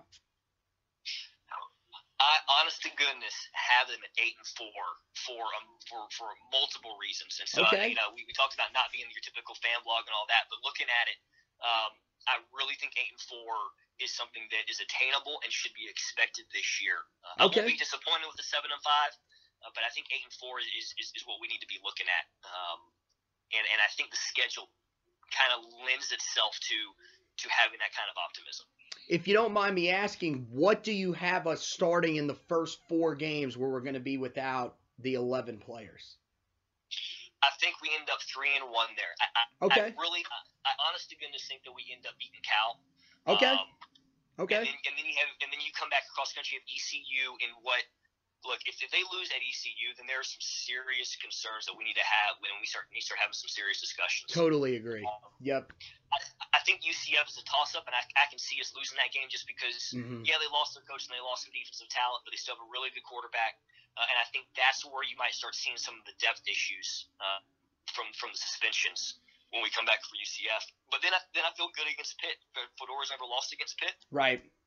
and uh, you know, and, and I feel good about them coming down. Uh, you know, Pitt is what they are, and their style of play. I don't think it's going to be a you know a barn burner, but I think it's a game that to open up the ACC season. Uh, I, I think that's a game that they end up they end up stealing. And the reason I'm so high on on the Cal game is that you know when you look at the suspensions, it's clear that the coaching staff used that as a big deal because they staggered it to have Fox and Carney both available for that game. So that tells me that that coaching staff and the players are viewing that game as a as close to a must win as you could have early in the season. Um, and so I think that they're coming out to, to, really, to really set the tone against the Bears. Yeah, so uh, uh, pretty much, if you got them going eight and four, this question really, I think I know the answer. Do you think Larry Fedora is the head coach of this team when we start the season in 2019? I think if he makes a bowl, he's the head coach going into 2019. All right. Uh, Yeah, and I can and- agree. And the, the, the major reason there is that look, the 2019 recruiting class is not really going to be that great. We get it. They're going to make up some ground. That's fine. Right. They are really laying the groundwork for 2020, and they're going to have enough talent that comes back for 2019 that they should realistically be challenging for eight to 10 wins in 2019. And so I don't think you blow all that up for a bowl appearance. Um, anything less than that, I think that's a real conversation to have. All right. Yeah. I yeah totally agree. I think that's kind of where we're at, and and I agree. Getting getting to a bowl game, I think would probably be what would keep him in Chapel Hill.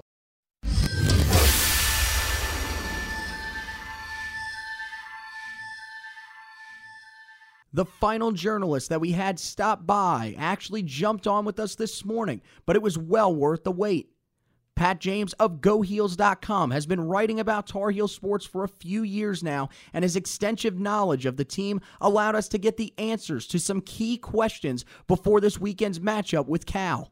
We welcome in Pat James from GoHeels.com. Hey Pat, how's it going, man? Good man, how are you? Yeah, I'm doing well, man. Hey, uh, first of all, I want to apologize for the last time. All the technical difficulties. Uh, that was unbelievable. Um, but I, I, I think we have it solved. So we should be good to go today. Um, you know, so uh, yeah, but um, Pat's not going to be able to give us a season prediction like some of the other guys have. But maybe we can get him to answer our first couple of questions, and we're also going to ask him a couple of other things. So first of all, I got to start by asking. uh, we- We've reached this point now where it's Thursday before game day, and we don't have a depth chart. At this point, I, I think it's pretty much inevitable that we are not going to have one. Um, the, the, the coaching staff is really just going to roll without one. Do you, do you know really a, a reason why they're going without one? And you know, is are there still you know do we have enough information based on what we've seen in camp to kind of put together a roster, uh, you know, as fans ourselves? Yeah, I mean, from what Fedora said on Monday, and I mean, I feel like this is really the only reason, and I- think it makes sense. I mean, I guess in the sense that you know he just doesn't want to give, you know, his the opponent like he doesn't want him to know as much about the team as he does. Which I mean, you've seen several other coaches, especially and specifically in college football, like Jim Harbaugh, kind of use that same reasoning in the past. And I think that's probably going to become something that's even more common throughout college football over the next two or three years, probably. Um, but in regards to your other question, though, I think at this point, I, I feel like those who've been following along and stuff, that the depth chart is going to be much different than what has been discussed uh, after recent practices and throughout camp. Um, and I feel like the only thing, the big question mark that is on everybody's mind is who's going to be starting their right guard. And uh, at this point, I would probably lean, as of today, I would lean toward being Billy Ross. Uh, I don't know about that for sure, but that, that'd be my guess as of right now. And and with, with with that battle right there, is there a really good chance that we're probably going to see both of them getting rotated in and out? I I think there is probably a pretty good chance. Uh, Fedora, he said the other day, how I mean he definitely expects uh, William Barnes to play at least some on Saturday in one way or another. Um, so yeah, I would expect to see uh, both of them out there probably at some point on Saturday. There was another battle that I was kind of focusing on coming into fall camp, and I'm wondering how you feel that it's turned out. And, and, that's that number two cornerback position. Patrice Rene and CJ Cotman seem to be the two guys battling back and forth there. Is there really any clearance at that position right now as we go into the season, or is that going to be similar to that right guard spot where both of them will probably play a significant amount of snaps? Yeah, I'd probably lean that direction in terms of them both playing a significant number of snaps. Um, if I were to say who's starting, if, there, if only two of them are out there to start on the first uh, series or whatever, first play, my guess is that it would be uh, CJ Cotman. Um, that'd be my guess as of right now. But especially as of late, there's been a lot of talk about Patrice Rene, and I mean, Myles Dorn was talking last week about how you know it just it kind of finally seems like he's learned how to use that size a little bit more to his advantage. Mm-hmm. And I mean, he's, uh, as we all know, like I mean, because of that size, I mean, he has the skills to where he could really be, you know, a really good quarterback. It's just kind of you know refining those skills and trying to find out how to use them. And uh, I mean, you know, it's kind of tough because you know he comes in as a true freshman, and there's that game against Georgia, and I just feel like that's everyone's lasting impression of him that season opener. Right. And uh, hopefully he can shake that this year. You know, I on the offensive side of the ball, the last time we talked, we talked about Dyami Brown pre, pretty much being a shoe in to start. Now on the defensive side of the ball, we've got a guy that's pretty much a shoe in to start. Now it is at the nickel cornerback position, but Trey Morrison seems to be that guy that's going to start there. Um, I mean, do, you think that at this point it's pretty much him and Bryson Richardson? And my question really is, where is Myles Wolfolk fitting into this? The guy that started at that nickel position last year. Yeah, I, I think it definitely is at this point. Trey Morrison has the edge over all of them. I mean, he's been so impressive. I mean, the coaching staff has obviously talked about him a lot, uh, just since camp began and everything. But he's also, I mean, when I've been out there, he's always making plays during practices and scrimmages. And the other day when uh, asked Fedora just kind of about like, you know, last year when he was talking about MJ Stewart, he always mentioned how, you know, MJ was always the top guy on the GPS chart every day. Like, you know, he was always the one who was going the hardest. Right. And he said there's not one specific guy holding that down, but he did mention Trey Morrison as one of the three or four guys who's always at the top every single day. So, I mean, to have that as a true freshman, I think that's big. And I think he's going to make a significant impact this year. And then, uh, yeah, as you mentioned, Myles Wolfolk, I mean, that's an interesting one as well. I mean, when he's been out there during practices, I mean, he has been out there making plays. I really don't know exactly how they're planning on using him this year, but I mean, we saw last year some flashes from him, and I think that he could have a big role on this team.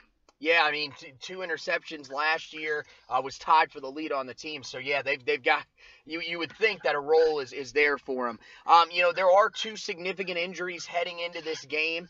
Michael Carter will not play, and neither will Aaron Crawford. When you look at both of those injuries, you know, wh- how, do you think that the Heels are able to adjust at those positions? You know, I mean, I'm sure this has been talked about enough, but I mean, those two positions specifically, for to have the depth they have at those two spots is definitely, you know, a massive help. I mean, uh, those are probably the two deepest position groups on the team. Um, I think at defensive tackle, I mean, you're probably looking at, I mean, Jason Strowbridge, who has been probably the most talked about, one of the most talked about players on the defensive side of the ball. Uh, you know, he's going to be in for a significant role. Him, probably uh, Jalen Dalton if he's a full go on Saturday, which I'm not sure about at this point. Um, but you have some other depth there as well. And then running back, I mean, I would personally probably expect Antonio Williams uh, to be the first running back that UNC uses. And uh, as Fedora said on uh, Monday, it's probably going to be a three man rotation between him and uh, Jordan Brown and Javonte Williams.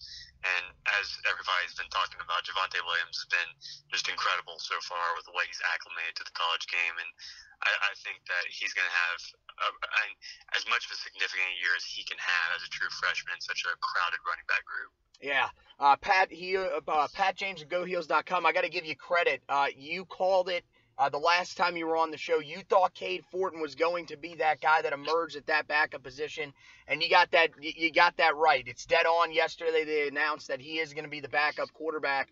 I, I, I think what most people are kind of wondering is, you know, as you look kind of forward in these next four games, how much of a role do you actually think that he's going to play? Like, do you think he's going to be able to get in against ECU, or um, right now is he really just that guy that's kind of the insurance guy? I would definitely lean towards the latter, towards being the insurance guy. Mm-hmm. I think that I think that as long as Nathan Elliott is healthy and that he doesn't have to go out for you know any anything major like you know injury or you know helmet pops off or anything like that, Right. I think that's the only way that uh, Cade Fortin gets out there. But I mean, he's been highly impressive so far. I mean, you can definitely tell just I mean, being around him a little bit in the spring until now, like you can tell that he just seems a lot more comfortable out there. And so, I mean, I, I think that was kind of evident to the coaching staff as well. And he's definitely progressed a lot. And I think he's definitely earned that backup role for these first couple games. All right, so I'm going to ask you the first three questions. I'll stay away from the record prediction and everything like that, but I'll start with the offense. You know, last year was a struggle for sure on offense. I mean, just 26 points per game. Uh, the offense averaged under 370 yards of total offense. You know, my question is, how do they get back to being an offense that can win this team games, or at least, you know, give this team a chance to win some of those close games? I think it all starts with the running game. I mean, as good as it was at times last year, you just need that consistent production you know, be able to keep the defense off its toes and everything. And I think, you know, they have the backs to do it. Will be obviously the most important is whether the offensive line can hold up uh, in terms of creating those lanes and everything. And as of right now, I would say I feel pretty confident they are, probably more so than I did last year at this point. Obviously, there were some returning pieces last year, more returning pieces than there are uh, on this year's offensive line. But I, I've been pretty impressed with a lot of those guys up front. I mean, Charlie Heck specifically is a guy who has been drawing like rave reviews, especially over the past couple of days. I think it was J.K. Britt the other day who said that he thinks that Charlie Heck's going to be a first round draft pick at some point. So, I mean, I think that's where it starts with the running game. Another thing that I think you have this year, I mean, obviously you had Ant last year, Anthony Ratliff Williams, you know, the way he was able to extend the field, you know, mm-hmm. with the deep ball. But also, also now you have Dyami on the other side. Just their speed together, just the ability to stretch the field horizontally as well as vertically. I just think that's going to open a lot more layers up in the defense and stuff. And I think that it'll allow this offense to be a lot more effective, especially when you have a guy like Nathan Elliott. You know, he's talked about, you know, how he's improved on the deep ball so much. And he, he definitely has, just from when I've been around him and watched him during practices. He definitely seems like he has improved in that area. And with him being able to hit those short throws, those intermediate routes as well as he as he does, I think that that'll allow this offense to be a lot more dynamic kind of open up a little bit more than it was last year. for most of last year, it seemed like the defense was taking a step in the right direction. Towards the end of the year, I think the run defense tailed off just a little bit. But overall, I still think it was a step in the right direction. How does this defense take another step in the right direction and become a unit that, you know, if they are needed to win a game or two here and there, they can get that job done? I, I- think it does all start up front on that side as well, on the defensive line. I mean, obviously, it's an experienced group on that defensive line. And I feel like a lot of those guys, you know, they've heard all those questions. I mean, it's been a common question surrounding UNC football for at least, I mean, not, gosh, I don't know how many years, but a lot in a row. Yeah. Just about whether that team can hold up in, uh, in the running game and defending the run. And I think I've noticed it more with this year's group about how maybe like they're kind of ready to, you know, rid themselves of that narrative. And I think that they, I mean, obviously there's a lot of guys who have a lot to prove on this team after last year, and they're very, you know, driven by what happened last year. But I think that that D line specifically is ready kind of to really step up this year. And like, it's been common talk for a while now, so we'll have to see if it happens. But uh, I mean, it hurts, you know, not having Aaron Crawford out there. But I think, you know, a guy like I mentioned, Jason Strowbridge, I mean, Jalen Dalton, he's healthy, and uh, I, think that that line is something that can, you know, really make or break, you know, how this defense performs as a whole this season. The linebackers themselves, I know there's a lot of questions surrounding them, but I think that as long as that defensive line is kind of giving them that room to kind of move around space, I think that I, I think that they are going to hold up well as well. Yeah, I, mean, I, I totally agree with you there, and I think that's kind of where it starts. You're right up front for sure. You know, you look at some of the guys that have headlined fall camp, and, and it's really been the big names, guys like Anthony Ratliff Williams, Antonio, uh, or uh, yeah, Antonio Williams as well. But who is that breakout guy that right now really a lot of people aren't talking about, but you feel by the end of the year people will know that person's name? It's kind of tough because all the people who I would typically mention are starting to get their attention this week. Um, but I would I would definitely say I mean his name's been thrown around here and there over the past couple of weeks. But one of the guys who's probably impressed me the most in terms of under the radar, I guess, is uh, Jeremiah Gemmel.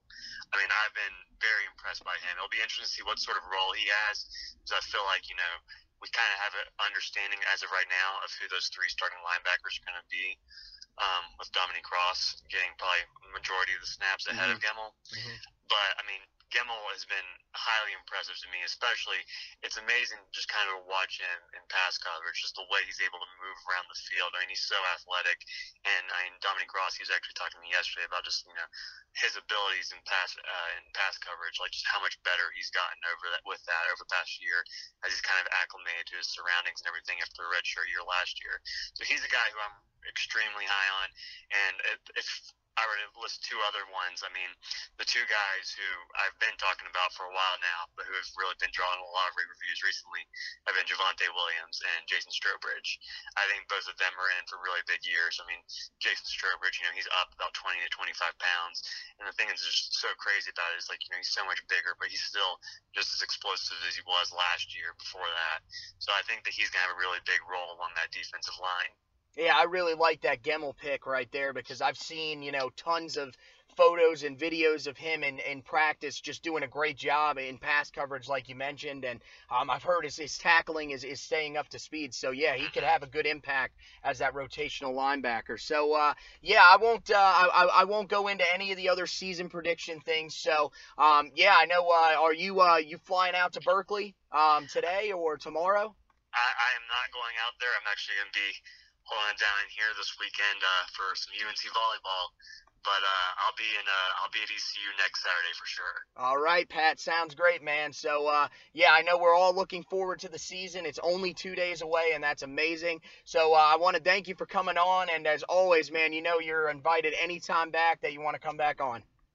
Absolutely. Thanks a lot for having me on, man. All right, yeah, man. You take care. All right. You too.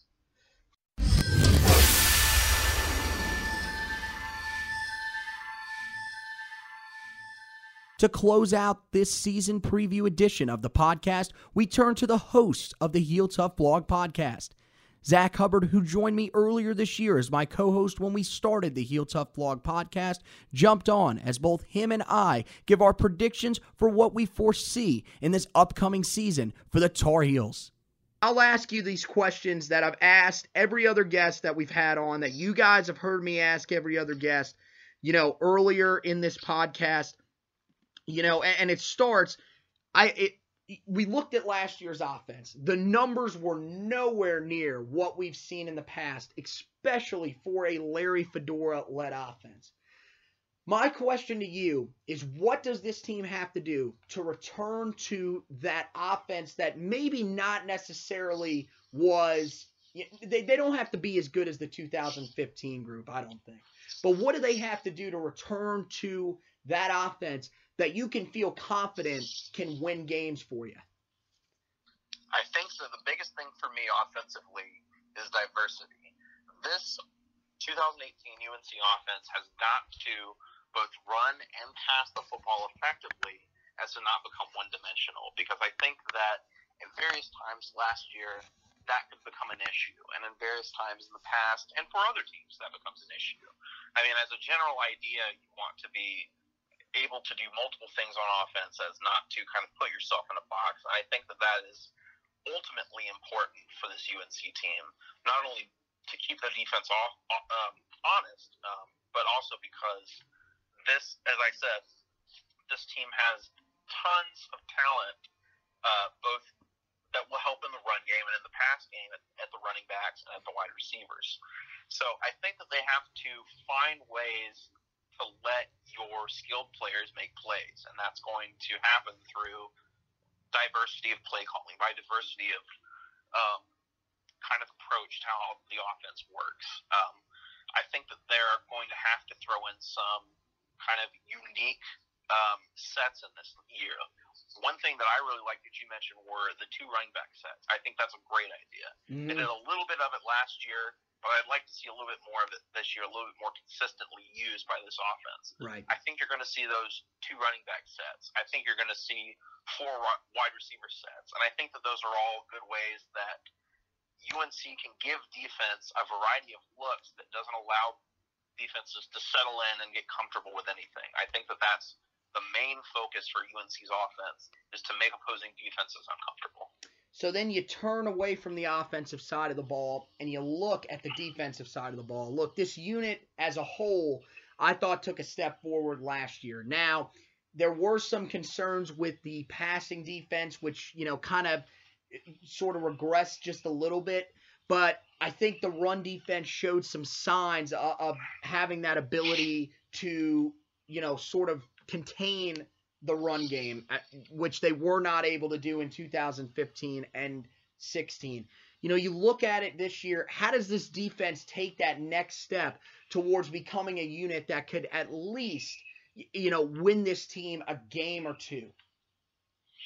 I think the two things that this defense has to do, two things that in my mind are tied for most important, and these are things that defenses generally have to do, is that the defense has to create what people in the industry and people that look at advanced statistics called havoc plays. Those are tackles mm-hmm. for loss, those are sacks, those are turnovers, those are passes deflected. They they have to affect plays more than just being out there and being a body on the field. They have to make the offense make mistakes. I think that that's key, and that's something that the defense was somewhat lacking last year. There was not many turnovers. There were tackles for loss and there were sacks, but you would like to see an increase in that. There were not.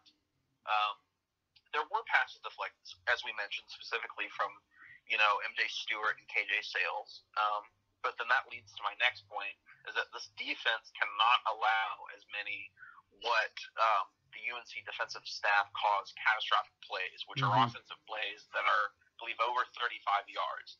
They cannot have those because those killed the defense last year, and those kill your momentum in games. I mean, once you give up plays that big, you've essentially allowed all the momentum to go to your opponent's offense, and it, if they don't score on that play, it's very likely that after a play like that, that they score on that drive. So those two things is really creating sort of disruption uh, overall in the defense, and then not allowing those big plays. I think those are the two keys for the UNC defense this year. So now, you know, let's turn to the breakout player because everybody likes, you know, everybody's talking about Anthony Ratliff Williams.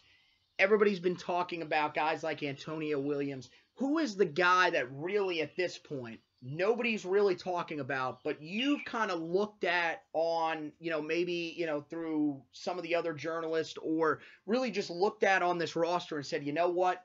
I think he's going to have a big impact and people are going to know his name by the end of the year.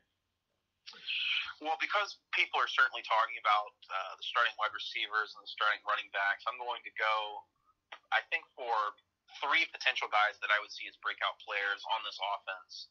And those would be, um, you know, true freshman running back Javonte Williams, and then two offensive linemen in uh, William Sweet and J.J. McCargo. Javonte Williams has gotten nothing but praise from uh, this UNC staff this offseason as a true freshman that has come in and really has shown maturity and has learned the playbook and adds an, an, another element to this running game. But I think more likely the breakout players we see are two guys that had to leave last year due to injury, but had very promising sort of games when they were playing were William Sweet at left tackle and mm-hmm. JJ McCargo at center. I think those are two guys that you can see really make a name for themselves in the ACC this year, and then really push for that sort of all ACC or NFL potential in the future. I think, like you mentioned, I think William Sweet, though he's not had a lot of playing time, he's shown that I, I believe, and I think you believe as well, that this could be an NFL guy. He certainly has all the measurables uh, in terms of what you like to see from an NFL offensive tackle. He certainly shows he can be rangy, he can move, he's got good feet. So I think probably William Sweet or J.J. McCargo are going to be your breakout players on offense. So then, you know, you turn and, and you look. I don't know if you're a guy that's a record prediction type guy. I, am one of those guys. I know there's a lot of people out there that are like, nah, we, we don't do that. We don't do those record predictions. Um, I know, like, you know, one of the most hated men in sports radio, Colin Cowherd, is like that. But, um, you know, I, I'm one of those guys. I, if, if you're not, you know, just kind of give me what what is your record or what is your like win total look like for this team this year? Uh, my win total for this year, uh, I would say that UNC is probably either within the range of a five or eight win team. I, I think there is going to be improvement from last year. Um, my record as of right now is what I would predict is probably about seven and five for this UNC team. Okay. Probably about five and three within the conference, which would be good Mm-hmm. by my predictions for about third in the coastal, which is really what you like to see after being, Right. you know, I, I believe we were sixth or seventh last year. So I think there there will certainly be improvement. I don't think that it's going to be a come from behind, you know, eight or nine win season, but. Mhm. I do think that UNC will be a bowl team this year. I think that they're going to have, you know, some good wins to build on for the future. I think that Larry Fedora will kind of um, reestablish himself after kind of what is a mulligan year last year with all the injuries, uh, mainly because he has to. I mean, if, if you look at how people have discussed it, and and I don't know really how the administration's feeling is about it, Right. uh, and certainly with the buyout that he has, but there has been talk about Larry having somewhat of a hot seat and the idea of, well, is is he the right guy for this job? And I, I think that kind of the barrier for him this year is going to be bowl eligibility, and I think he makes that. And really, I think that this year is a transitional year to build to the future. If you look at this team, it's got a fair amount of young um, up and comers on it, either freshmen or redshirt freshmen or sophomores that I think can be really good players down the line. So, you know, not not an eight or nine win, certainly not a you know a coastal contender, at least from what we're seeing right now, but a solid team in the coastal, probably right there in the middle, and then probably hopefully a solid bowl team. Well, you went into it a little bit right there, but it's the final question that I have on here, and I kind of want a yes or no answer here.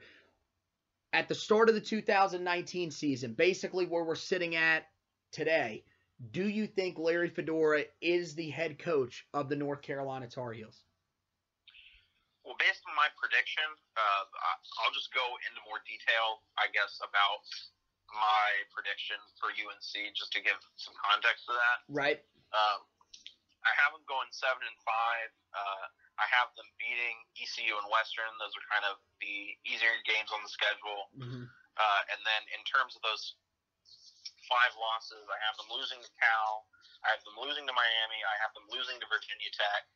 I have them losing to UCF. And then finally, and dare I say, unfortunately, I have them losing to NC State. But I do have them getting wins against um, a pretty decent Syracuse team, UVA, Pitt, uh, a pretty decent Georgia Tech team, and then, of course, Duke, which is at least one of the in state teams. So, do I think this is going to be the ideal year for Carolina fans?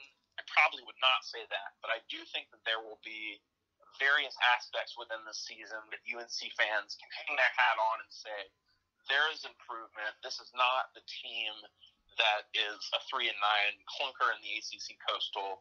This is still a team that is building year after year after year to hopefully contend for an ACC Coastal Division title like we did in the past couple of years. So I think this is about a mid-level team, probably three, third or fourth in the ACC Coastal. Um, not any sort of national contender, not an eight or nine win team, but not a bad team either.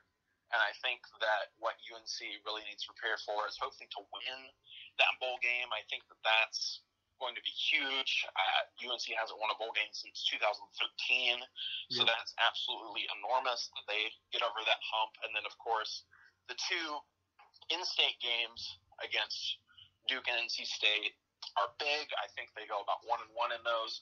Hopefully, they go two and zero. I think the biggest thing for this season is that a lot of the games that they play are single score games. Uh, there's probably about two games on this season that I see being more than two score games decided by it. Those would probably be UCF and Miami, just based on the talent they have. But Right. pretty much every other game is within a score, close games, single digit games. So it's certainly not impossible that UNC goes eight and four. It would be great if they did. I am not really ready to make that prediction right now. I'm going to go with seven and five. But I think that UNC fans should be happy with seven and five because I think that the talent and the way that the team is set up now is built towards kind of that, you know, ACC coastal runs in 2019 and 2020 as we saw with the 2015 and 2016 teams. All right, yeah. So uh, great stuff from Zach. Um, I'll let you go, man. Uh, it's getting pretty late, so uh, yeah. But uh, great, great stuff, man, and, and good stuff to hear about this team this year. I think uh, everybody can hear it. Y- you are excited about this team, as are we, and uh, I think we're just ready to get it underway. All right, sounds good. Yeah, man. All right. So, um, you know, so so we heard from Zach there, and now you know I'm gonna give you my prediction, and I'm gonna go through and I'm gonna do each question by question. You know, you you you look and you start out like I said. What is this? You know, how does this offense get back to the level that it was? How does it get back to a level of a team that is, uh, you know, able to win games? You know, when I look at it, I think it starts with the running game. There's so much talent here. Run that football. Run it to open up that passing game, especially that deep passing game.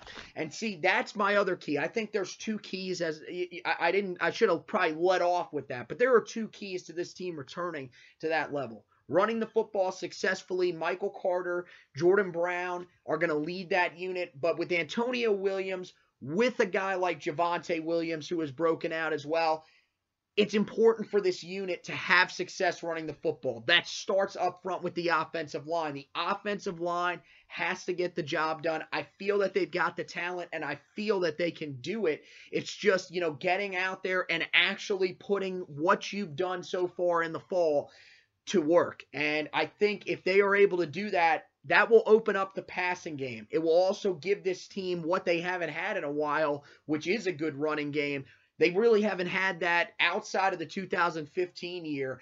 It's pretty hard to think of a year that they've had a great running game without Giovani Bernard or the one year with Elijah Hood. So, you know, to to be able to have that with the amount of depth that they would have would be humongous. I think the deep passing game is important, as I said, because really since Mack Hollins has left, it has not been there. And that was one of the greatest things about that 2015 and early 2016 offense is that you had the ability to take the top off of defenses, which opened up that shorter passing game for you. Allowed guys like Ryan Switzer, like Bug Howard, like Quinshad Davis to be effective because defenses knew that you couldn't bring your safeties up to try to protect against that short passing game because Mack Hollins would burn you over the top, or even Bug Howard occasionally would burn you over the top. They really haven't had that these last I'd say this last year and a half, um, and, and, they've got to find that guy. I think Dyami Brown could be that guy. I think Antoine Antoine Green could potentially be that guy as well. If they are able to find that guy, I think this offense can return to a group that can not only win this team games, I think if they're able to find that deep passing guy, they can return to a team that could score 34 or 35 points a game, which would be immaculate. When you turn to the defensive side of the ball, as I said, it took a step last year. I thought, at least in the run game, it did. In the passing game, it took a little bit of a step backwards, but overall, I think it was a step forward for the defense. In order to take that next step, this team has to be able to rush the passer, number one.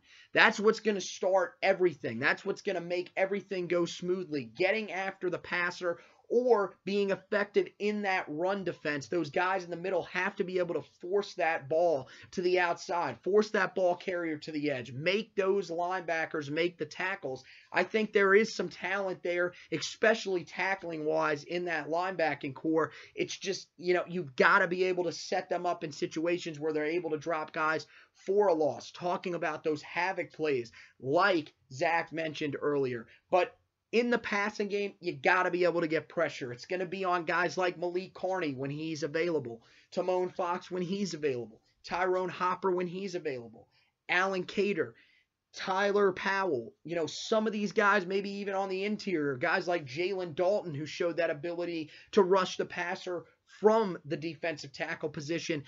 You got to get after the passer. Make these quarterbacks uncomfortable. Make them have to make superstar plays. I mean, that's kind of what you've got to do, especially in the ACC. And the quarterbacks that the Tar Heels are facing this year are not the it's not the toughest slate that you could have to deal with. So if you get after the passer, I'm telling you, things will go their way. And number two is going to be to create turnovers. This team has seemed to lose the ability to create turnovers ever since that 2015 team. That was what they did so well. That 11 win team was just able to turn the ball over so many times, especially in crucial moments. They have lost that ability the last two years. 2016 one interception the entire season. Last year, seven. Not the greatest number, but an improvement. This year, I want to see that number reach double digits. Or if you're not going to intercept the ball, cause fumbles. You've got to create turnovers because, especially back in 2016, Mitch Trubisky did such a great job taking care of the football. The entire team did such a great job of taking care of the football, and the team still lost the turnover battle. Trubisky threw single digit interceptions and they still lost that turnover battle. With as much as Mitch Trubisky threw the ball, that is head scratching to say the least. They've got to be able to turn the football over. If they do, it will not only set this offense up in great position, you can potentially score points on defense that could help your team to win some of those close games that Zach talked about. I turn to my breakout player. You know, every as I've said, the big names We've heard all the guys that have been mentioned so far on this podcast. I'm going with a completely different guy from everybody else. Although I like everybody else's pick, the guy that I think has the breakout season this year and goes off, I think, is J.K. Britt. That is my guy, the strong safety who's going to start this year. He showed a little bit of it last year. This is finally his job. He will have a sensational year. Mark it down right now. I am saying he will at least be an all ACC second team player at the strong safety position. I love everything about J.K. Britt. I think he is a fantastic tackler, very similar to what we saw from Donnie Miles. But the difference between Donnie Miles and J.K. Britt is that J.K. Britt has the ability to play as that deep protection safety, something we did not see from Donnie Miles. He's going to have those ball skills that are going to be necessary to be a pass coverage safety. And I don't think Donnie Miles really had that the last couple of years. I think teams knew they could pick a little bit on Donnie Miles. And that's not to say anything bad about Donnie Miles because I thought Donnie Miles was a great player for Carolina. I just think that J.K. Britt is at a little bit of a different level, and he will have that breakout season for the Tar Heels. Turning to the official record prediction, I will go game by game for you guys and kind of break down where exactly I see this team. You know, you look, of course, with the first game against Cal on the road at California. I don't think it's going to be easy. I look at it as right now, it could be close, but I would lean probably Cal on the road at ECU. I'm gonna go. E- I'm gonna go with us beating ECU, even though we've had our struggles against them. I don't think this game is gonna be as big of a blowout as a lot of people think, but I think we get to one and one. Central Florida, a big game at home to start the season, a game that I feel is going to have a fantastic environment because of the special that they put on the seats uh, back a couple of weeks ago. $23 seats. I'm telling you that game is going to be raucous. I think these guys are ready to go. This crowd is ready to go. I think it's going to be really interesting as a home opener. Central Florida is extremely talented. It's a close game, but I probably have to go with Central Florida. Pittsburgh at home on the 22nd. Larry has not lost to Pittsburgh since they've entered the ACC. He will not lose to Pittsburgh this time either, getting the team to 2 and 2. Turning to the 27th, just five days after that pit game, the team goes on the road to Miami. While they have had a lot of success against Miami, that's been one of the teams that Larry has always given fits to, including last season. Miami, I think, is just a little bit too talented, and I would probably lean Miami, especially on the short week. Then we have a bye week before we welcome in Virginia Tech on October 13th. Tough game. Virginia Tech is an extremely talented team, although I think this game will be closer than some of the last few meetings that we've seen outside of the 2015 season when we went on the road and beat them in Blacksburg. I think this one's close, but I would probably lean Virginia Tech because I do think that they are the team that is the biggest threat to Miami in the Coastal. Then we go on the road at Syracuse, a game that I kind of was back and forth on, but I think is going to be the crucial point of the season for the Tar Heels. At this point, I have them sitting at 2 and 4. I would say they win on the road at Syracuse against Eric Dungey and the Orange. I think the defense for Syracuse won't be enough to contain this offense for Carolina, and this could be the point of the schedule where the Tar Heels get rolling. At Virginia, I think we are miles more talented than Virginia. I don't think Virginia is really that good at all. Um, according to their head coach, they're not. He says there's only 27 cal- ACC caliber players on the entire team. We, I think, on the road there, yeah, they beat us in our place last year, but I've got a feeling that this year will be a little bit different. That's one of those teams that we will want to get revenge on, and I think we do. Four and four, we head back home to face Georgia Tech. Larry has really picked it up against Georgia Tech after we had that stretch uh, with the with the Butch Davis era and the early Larry era where we just weren't able to beat them. I think this defense has what it takes to beat them, and I'm actually going to take us to beat them because I think if we are able to slow down that run, it will force them to pass the football, and TaQuon Marshall is not a good passer of the football. I think we are able to slow down the run enough. I think this offense hits a little bit of a rhythm by that point, and I think we get to five and four. I then turn to the Duke game on the road at Duke. A tough place to go in and play. We've had so many close calls against that team. I look at it right now. I like what the what our team does against them. I think we're able to match up well with them, but that's one of those games where I just don't know at this point if we're able to pull out the victory because of the coach on the other sideline. I'm actually going to give the win, unfortunately, to the Duke Blue Devils because I think David Cutcliffe has that coaching edge in that game. Although I think that will be very close, and you better believe on game week, I will probably be predicting that we will beat them. Western Carolina at home, I think it's an easy victory just like last year. That's the one game on the schedule that I am comfortable saying will be a complete blowout. I think every other game has the potential to be a little bit close, even that ECU game, as I mentioned. And then at home against State, we come in with a 6 and 5 record. I think we beat the NC State Wolfpack at home. It's been a, a monkey that's kind of been on Larry Fedora's back here these last couple of years. And this year, I think it will be a lot different. I think the emotions will be running high. Dave Doeren is a guy that has, you know, from what we've seen, he has been not he's been running his mouth over there in Raleigh. And at this point, I think Larry Fedora and this team will be fired up. I'm going to give the win to the Tar Heels, and I think they finish the season seven and five. They will go to a bowl game. And I think there, you know, we will have to wait and see who the opponent is. But the fact that they do reach a bowl game, I think will be enough to keep Larry Fedora around. I think at the start of the 2019 season, Larry Fedora is, in fact, the head coach of the North Carolina Tar Heels. But if he does not reach a bowl game, if he does go 5 and 7 or below that, Larry Fedora, I think, could be on his way out of Chapel Hill. Thank you for listening to the Heel Tough Blog Podcast Season Preview Edition. I want to thank all of the journalists who took time out of their busy schedules to give you guys some of the best insight about the team we love. Check out the California preview with Zach and I, which should be up sometime on Thursday or Friday, and the position by position breakdown part two with myself and Zach, which should be posted within the same time frame. Also, keep an eye out for an interview with Jeff Greenberg of Under the Headset and Inside the ACC, who is unfortunately not able to get on in time for this episode, but will hop on with us to talk some Tar Heel football before the season starts. As always, subscribe to the podcast on Spreaker, iTunes, Google Play, Spotify, the TuneIn app, or tunein.com. Check out the blog on medium.com. Just type in Heel Tough Blog. That will do it for this season preview edition of the podcast. Thank you once again for listening, and as always, go Tar Heels.